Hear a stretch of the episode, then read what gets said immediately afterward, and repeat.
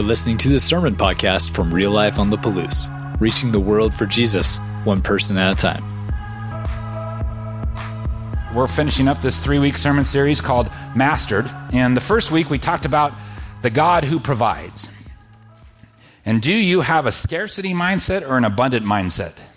Are you mastered by the idea that, that God is enough, not just for you, not just for your family, but God's enough for everything that he's created? And that he is a God who provides. And start thinking about that, that we have this God of abundance who t- takes care of us, not because we live in America, not because we have a good job, not because we have a warm house. He's been that way since the beginning of time.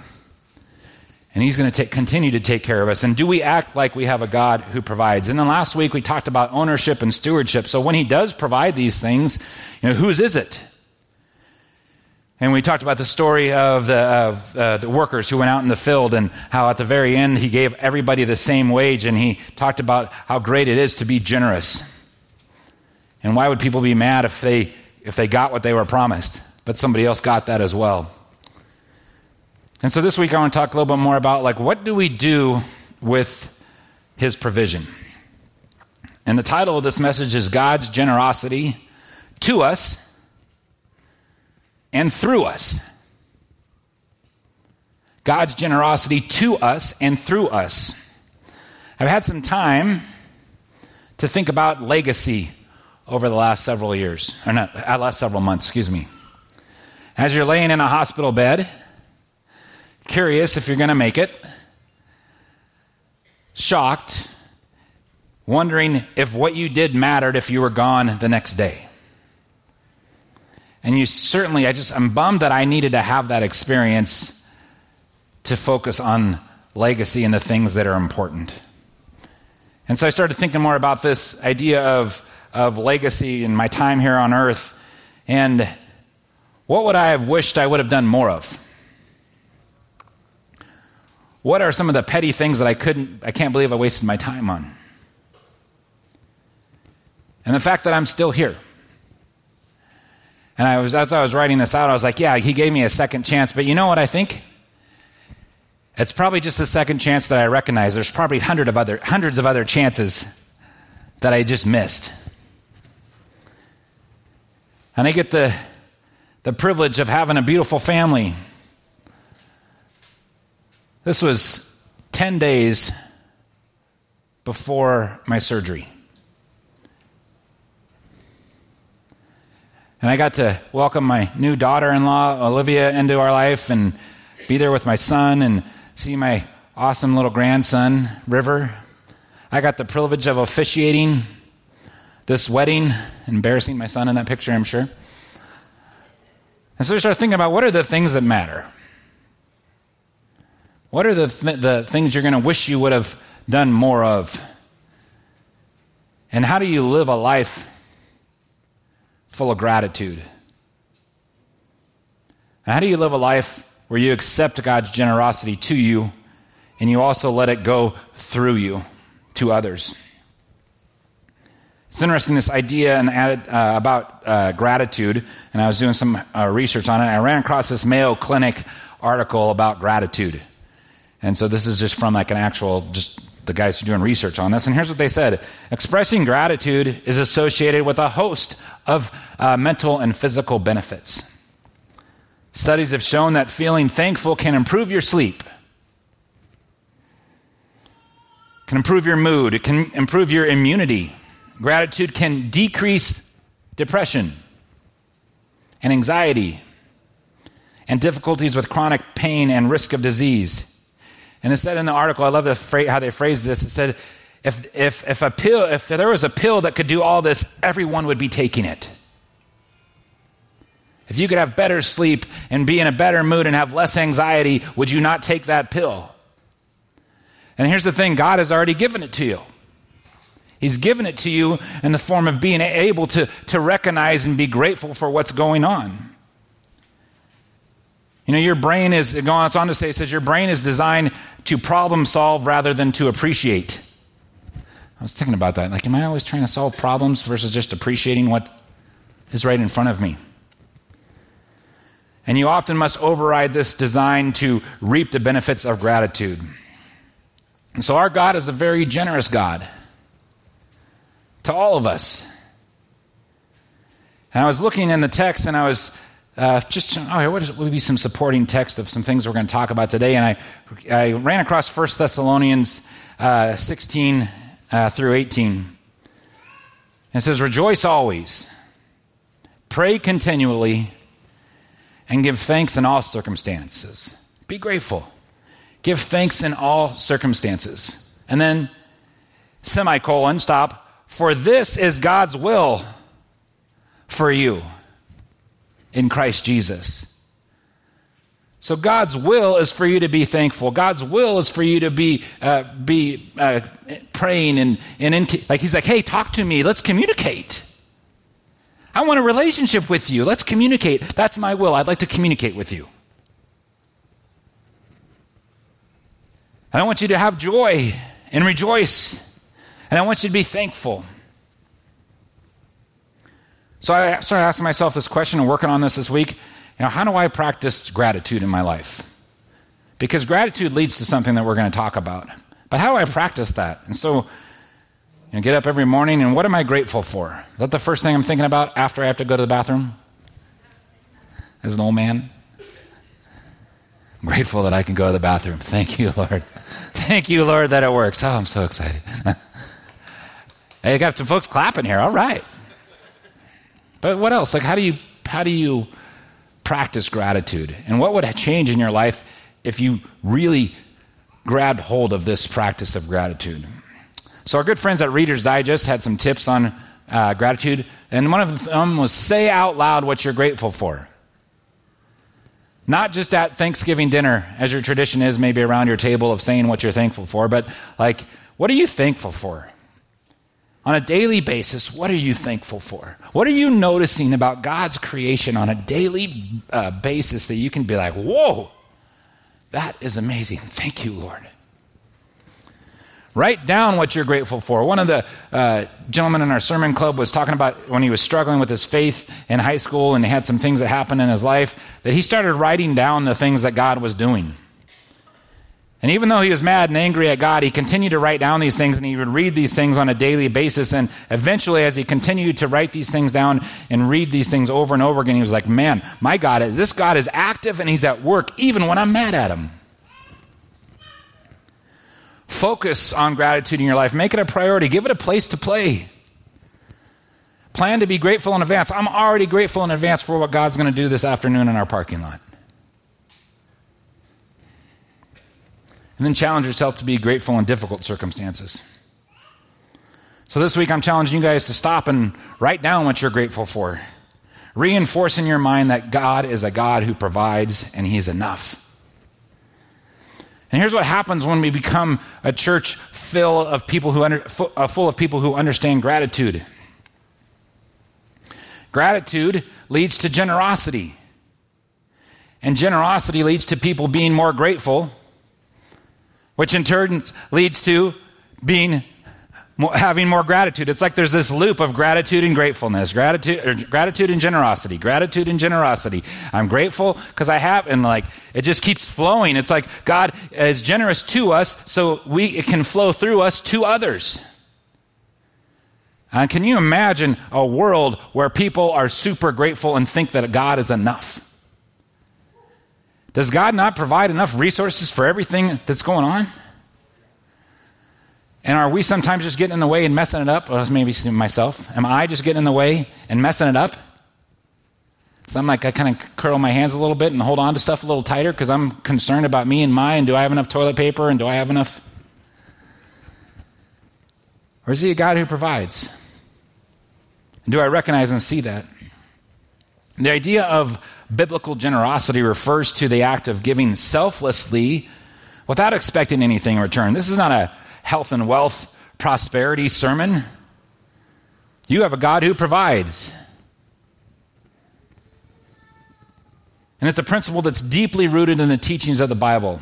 And it's not limited to just monetary stuff or material gifts. It also extends to acts of kindness, knowledge sharing, and offering of our time. Everything gets so, you know, what are, what are you grateful for in regards to acts of kindness? What can be changed in your life and other people's lives because you're letting God's generosity, the things that he's pouring into you, flow through you outside of the money stuff? You know that there's some gifted people in here. That God has individually gifted many of you with some pretty amazing, great things. And he has that gift for the world, to be passed through to the world. Do you know what God has gifted you with? The Bible often speaks of generosity as a virtue that pleases God. I see that God's uh, love language, it's, it's his obedience to him. And it's like, man, that pleases God that we are generous people, that we are grateful people. And giving is not just an act of charity, it's a way of life that reflects God's generosity towards his people. What does God look like? Well, he looks like what you're representing to the to the world. And are you a person that's just like this? That, man, I got, I have been really blessed, and I get to bless others with the things that God has blessed me with, whether it's a talent, whether it's with your time, whether it's with resources, financial stuff. So biblical generosity goes far beyond the act of giving. It's about the attitude of the heart behind the gift. And I think God's desire is that we are grateful and generous representation of what he is. The Bible teaches that giving should be done cheerfully and willingly, not out of compulsion or a sense of duty. And let's take a look at that scripture of where that happens. So today our text that we're going to uh, camp out in Uh, is Second Corinthians uh, chapter nine, verse six through fifteen. And you've heard this one quoted at many money sermons that you've been to, and who needs to give you things. But I, I kind of caught some things as I was running through this over and over this week. I caught some things about like getting past the money part of it and getting to the end and really focusing on the back part of what Paul is saying that it does. And so here's an interesting setup here. This is to uh, the church in Corinth. And if you remember our short eighteen-week Corinthians sermon series, Um, that we had, uh, Corinth was uh, a hot mess. And this was a place that was like Las Vegas and San Francisco combined, had a lot of like rough, freed people that were, you know, part of the Roman world. Like this was a rough and tumble place. And so he's talking to the church in Corinth. And I love at the beginning of this, it's not on your notes and see this, but you can read the, go ahead and feel free this week to go ahead and read the full text, uh, all of it if you want to. Um, but I love at the beginning of this, Paul is so silky smooth. He just, you're just like, man, he was a preacher. He was so smooth on this. And I love that. So at the beginning, he's like, hey, there's really no need for me to write to you about this service to the Lord's people. I don't even need to talk to you about it, so let me write to you about it. And he goes on and he writes to everybody what he's about to say about generosity. And, you know, I mean, I know your eagerness to help, and I've been boasting about it to the Macedonians, telling them, you know, that since last year that, that you and Acacia were, were ready to give, and your enthusiasm has stirred most of them to action. I mean, you guys are so awesome. I don't even need to write to you about this, but let me tell you anyway. And so Paul's kind of setting this up about this idea of generosity because there was a gift uh, that was needed and coming. And so... Uh, joining in, in chapter uh, nine, uh, Second Corinthians chapter nine, six through fifteen. And here's what he says. He says, remember this.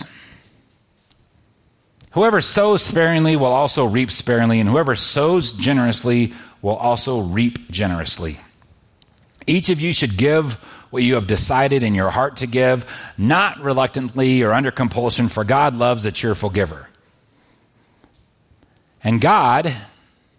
So you hear that you've heard that part a lot before, maybe if you've been around church. But God loves a cheerful giver. The church loves any giver, just so you know. You don't have to be cheerful about it, but God loves a cheerful giver. Uh, and God, this is cool, and God is able to bless you abundantly, so that in all things, at all times, having all that you need, you will abound in every good work. As it is written, they have freely scattered their gifts to the poor. The righteousness endure, their righteousness endures forever. Now he who supplies seed to the sower and bread for food will also supply and increase your store of seed and will enlarge the harvest of your righteousness. You will be enriched in every way so that you can be generous on every occasion. And through us, your generosity will result in thanksgiving to God. This service that you perform is not only supplying the needs of the Lord's people, but it's also overflowing into many expressions of thanks to God. Because of their service by which you have proved yourself, others will praise God for the obedience that accompanies your confession of the gospel of Christ, and for your generosity in sharing with them and with everyone else. And in their prayers for you, their hearts will go out to you because of the surpassing grace that God has given you. Thanks be to God for his indescribable gift. So as I was going over this, I kind of was searching for like the more of the why, right? So he loves a cheerful giver and all those things, and you should give money. But why do you need to, why do you need to give? Why do you need to take that talent that God has given you and learn about it and understand it and present it as, as a gift to the world? Why do you need to take your time, the gift that God has given to all of us, this very next breath? Why do we need to take that and give it to the world?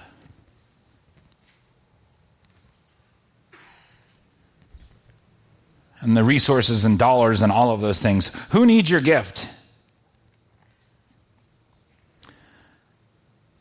What did God's generosity to us and through us do just here at the church this last year? And let me tell you some things that have been happening here at the church last year, and some of them are money stuff and some of them are time stuff. Do you know that every week more than two hundred fifty people watch the real life services uh, and sermons on, on our online? That's more people that are in this room right now that are watching online. Oh yeah, by the way, I forgot to say hi to you guys. Good to see you. I had to do announcements. I had to do lots of stuff. I was very confused. Um, last year we had people join our live stream from more than thirty different states. These aren't even people that you guys really interact with. In eight different countries. In the last ninety days alone, we've had more than thirty-five hundred unique live streams of viewers across all of our platforms, Facebook and YouTube and Church Online. Right now, there's about a dozen residents at Good Sam Nursing Home that are watching our live stream. Hi, guys. So glad you're joining us. They get together and watch the live stream every, every Sunday. And this is all thanks to the generosity of not just of you guys, but of people that happened to give a long time ago. You know, we didn't have to have a big transition when COVID hit because we were already cool technology people. And we're very gifted with guys like Gus and Garrett and our whole team that, that does that, and all the guys doing the, the cameras and all this work. We are super, super gifted to be able to put out a great product. And that's because of the generosity of people's time that are coming in here and serving. In doing that, that's because of the generosity of a church that has, that values this, that we could get this out. How many people have watched anything online at all of this church? How many people watched it before you decided to check us out? It's a great, it's a great door to come into the church. What are these people like? They're weird. They're my kind of weird. Awesome. So we're having a giant upgrade that's going to need to happen in that. And, and uh, I was like talking to Gus about it, and I'm like, how much? And, and I'm like, we just got this stuff. And he's like, Josh, it's ten years old. I'm like, oh, I forgot. It's been a fast ten years here. I thought, you know, your stuff doesn't last over ten years. He's like, how many computers have you had in the last ten years, Josh? Oh, that's right. Besides the ones I break? No. So we're having a big upgrade that's coming that's going to need to change, and it's like three hundred grand. And it'll set us up for the next ten or twenty years, ten years. So if you enjoy the online service, we would love for you to participate in that. And for those of you in here that have benefited from that, you know, we got a big, big expense coming up. How else, how else has God's generosity to us gone out through us to other people? Well, let me tell you about our life groups. Uh, our life group people are investing time and treasure into each other. We have twenty-four percent more people in life groups this year at this time than we did last year at last, this time. We have nine new life groups. Like ninety people that are connected. We have twenty-seven new leaders, twenty-nine new life group host homes, uh, people that have chosen to give their, open up their home and host. sixty-one percent of you that come in on a Sunday are in a life group. My goal is eighty percent. It was fifty, we got there, now it's eighty. Really, my goal is one hundred, but I know that I'll never reach that goal. I know that not every person, because we have new people that come and they're not in a group yet. But eighty percent seems good to me. You know that last year we had twenty-eight recorded baptisms that I was told about, or that we ha- that we are, are sure of. twenty-eight people. And they're usually adults and people that are making these, these decisions, these spiritual markers in the ground. That's cool. You know, our restoration night stuff. We spent seventy thousand dollars-ish on our restoration night this year. So we're spending five thousand dollars, six thousand dollars a month on restoration night. And we had uh, sixty-nine classes that happened over the last year with two hundred fifty individual people who attended and were plugged in and invested in, in those classes by leaders who are not paid by the church, who are giving their time.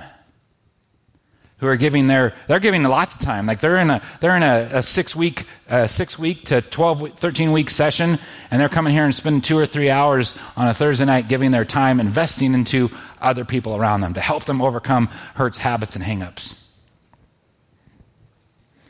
We have a counselor that's, uh, that we, that we fund to be here on Thursdays, and he does a lot of pro bono work for us and helps out with our staff. Um, for, for ca- counseling, and also has a sliding scale for people who maybe don't have the financial resources, and he's here every Thursday for eight hours doing counseling. And we have mission stuff that happened where this is more money stuff, but uh, seventeen thousand in community outreach, nineteen thousand in church planning and discipleship network support, uh, twenty-nine thousand to Palouse Care Net last year, over fifty thousand to support the daycare uh, here, uh, including the cost of utilities and all those things. Like it, you see the money coming to us and going out through, through us. Over uh, eleven thousand dollars in gas cards and food cards and Hope Center vouchers that happened last year. Our youth nights are, are are growing quite a bit. Joshua's done a great job. We have twenty-two new students, high school students, middle school and high school students that are connected into our youth group since Joshua got here in July. We have two student baptisms plus another one that's getting to get baptized. We have a, a student-led Bible study. Scholarships that we gave to camp, all those things. So I think there's an expectation of a generous God that his people would be that way too. And so when you think about this in the big scope of your life, when you evaluate what are what's happening in your life and your in your spiritual growth, you know, when I look at some basics of Christian living and giving, what's been modeled for me is to live life with an open hand. It's easier for God to move stuff through my hands when I'm not holding on to it so tight. Really bummer when he rips it away from me, and I'm like, ah! I was holding on to that. So again, God has designed us to need generosity and also give it out.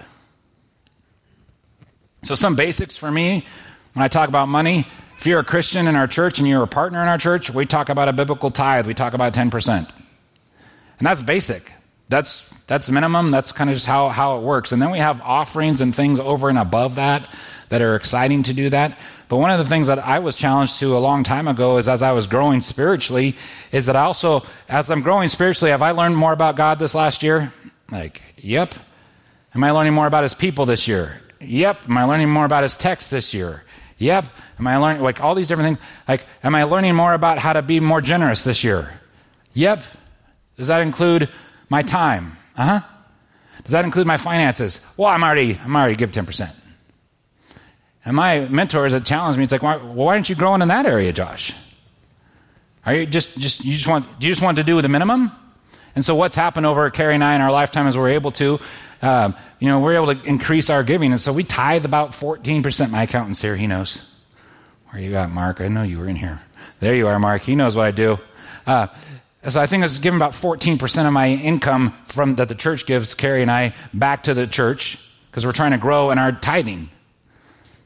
And then we have our offerings over and above that, things that we're passionate about. So when we have a very nice dinner at the Palouse Care Network fundraiser.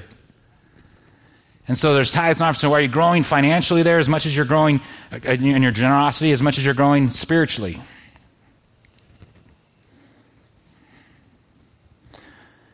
And sometimes our generation is going to get hung up on this, what I say, qualified giving and unqualified giving. And what has happened over time is we have grown less uh, trust trustworthy of big organizations. How many people like trust the government? They're like, the government's awesome, totally doing everything right with our money. Nobody? Not one person in here. Yeah, sometimes, right? How many people uh, trust big business, like, you know, Enron and some other big people that were doing really, like, so the trust has eroded over bigger organizations, and that has fled into the church. And the new generation wants to do what they call qualified giving. How many people have heard of GoFundMe? How many people have given to GoFundMe? Right? Because where's that money going? Oh, it's right to the people. Like, and so this is the idea of like controlled giving. Like where I control my giving and where those resources go, and then giving up control of giving. Do you think that the Pharisees in Jesus' time were doing a good job with the tithes to the temple? If you've read the Bible, you know that's not true. You know they were they were screwing it up. And so the idea of this controlled giving, this qualified giving of like, I get to choose where it goes, and then this uncontrolled giving where I'm like, no, I'm part of the faith system. I go to a church, I'm going to give ten percent. And, you know, does the church do everything perfect with it? I don't know. We're trying. We're trying. We're pretty pretty uh, open with what we're doing with the resources and finances. But there's this whole concept of like, do you get to control what happens with your giving? And whose giving is it? Or do we just give God the first fruits? The first ten percent, he'll deal with the guys that mess it up. And so I think that's just an epidemic that's happened within our culture from lack of trust in big organizations.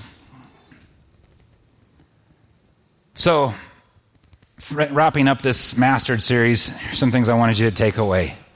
We have a God who provides. He is going to provide for your needs. He's already providing. Maybe it's not to your liking. Maybe it's not to the amount you think, and nobody won the two billion dollars lottery. I was really bummed. I was hoping one of you guys would win that in here. Um, but, uh, you know, he's going to take care of things. Actually, don't play the lottery. That's a tax on people who don't understand math. You are not going to win. I can almost say that definitively. You can dream about it. Stop and dream about it. Think about what you would do with billions of dollars, but then don't don't play that. There's, is there anything in the text about uh, quickly ill-gotten wealth and how great that turns out for you when you just get this, just a bunch of wealth just freely that you don't have to work for and you just know how to manage it well? I didn't read that in there either. So God provides, and what God provides is enough. And everything that God has provided to you and to me is on loan. It's on loan from him. And he wants a return for what he's built into you, into the gifts that God has given you. He wants a return on your time. He wants a return on your resources. He wants a return on all of those things because it furthers the kingdom of God. God is generous to us, and it should go through us, and it should be evident in the in in where we are in the kingdom. And one of the things I noticed about God is he is not held out on me. And he's not holding out on you. The idea of first fruits, that you would give the first, the best of what you have to God, the first moments of your day, after you go pee. No. The first moments of your day. The best of your brain power. The best of the talents that he's given you. Those go to him. Forget about the money stuff. Those go to him. Because he gave us something that was his first. His one and only begotten son. He didn't hold out on you and I. He gave us, uh, he gave all of us his best. I want to encourage you guys to know that God's enough. The sacrifice he provided through his son, Jesus Christ, is enough. The talents and treasures that he's given you, that you need to mine out, that are great for his kingdom, are enough. And he's not holding out on you. We're going to take this time to go to the Lord's table. If you missed it because you almost ran into it on the way in, or if you're new, we celebrate communion every week. We go back to the foundation of who God is and what he did in our lives. We serve a generous God. Been very faithful. Trust him. Trust him with everything. He's worth it. Because he has trusted you with everything that he has. Down to his very son. The Lord Jesus, on the night he was betrayed, he took the bread, and when he had given thanks, he broke it and said, "This is my body, and this is for you. Do this in remembrance of me." Lord, we remember the first fruits that you gave us. We remember your son.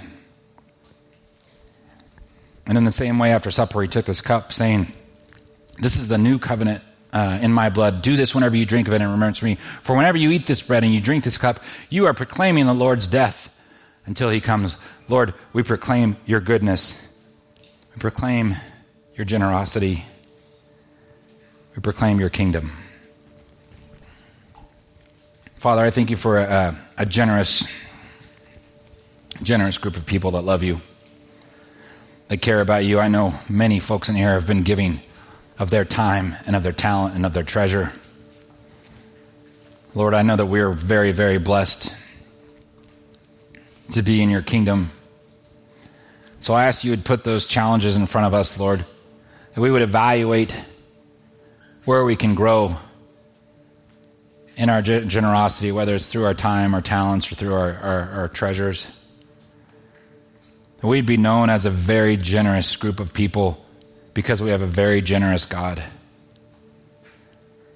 And we would be well-rounded in generosity, in service, in sacrifice, and that we would trust you with our very best because you are the very best for us. It is all yours, Lord. Lord, we thank you for it. In Jesus' name, amen. Thanks for checking out this message from Real Life. You can find out more about us by visiting lifer o t p dot com and connecting with us on Facebook and Instagram. Until next time, have a great week.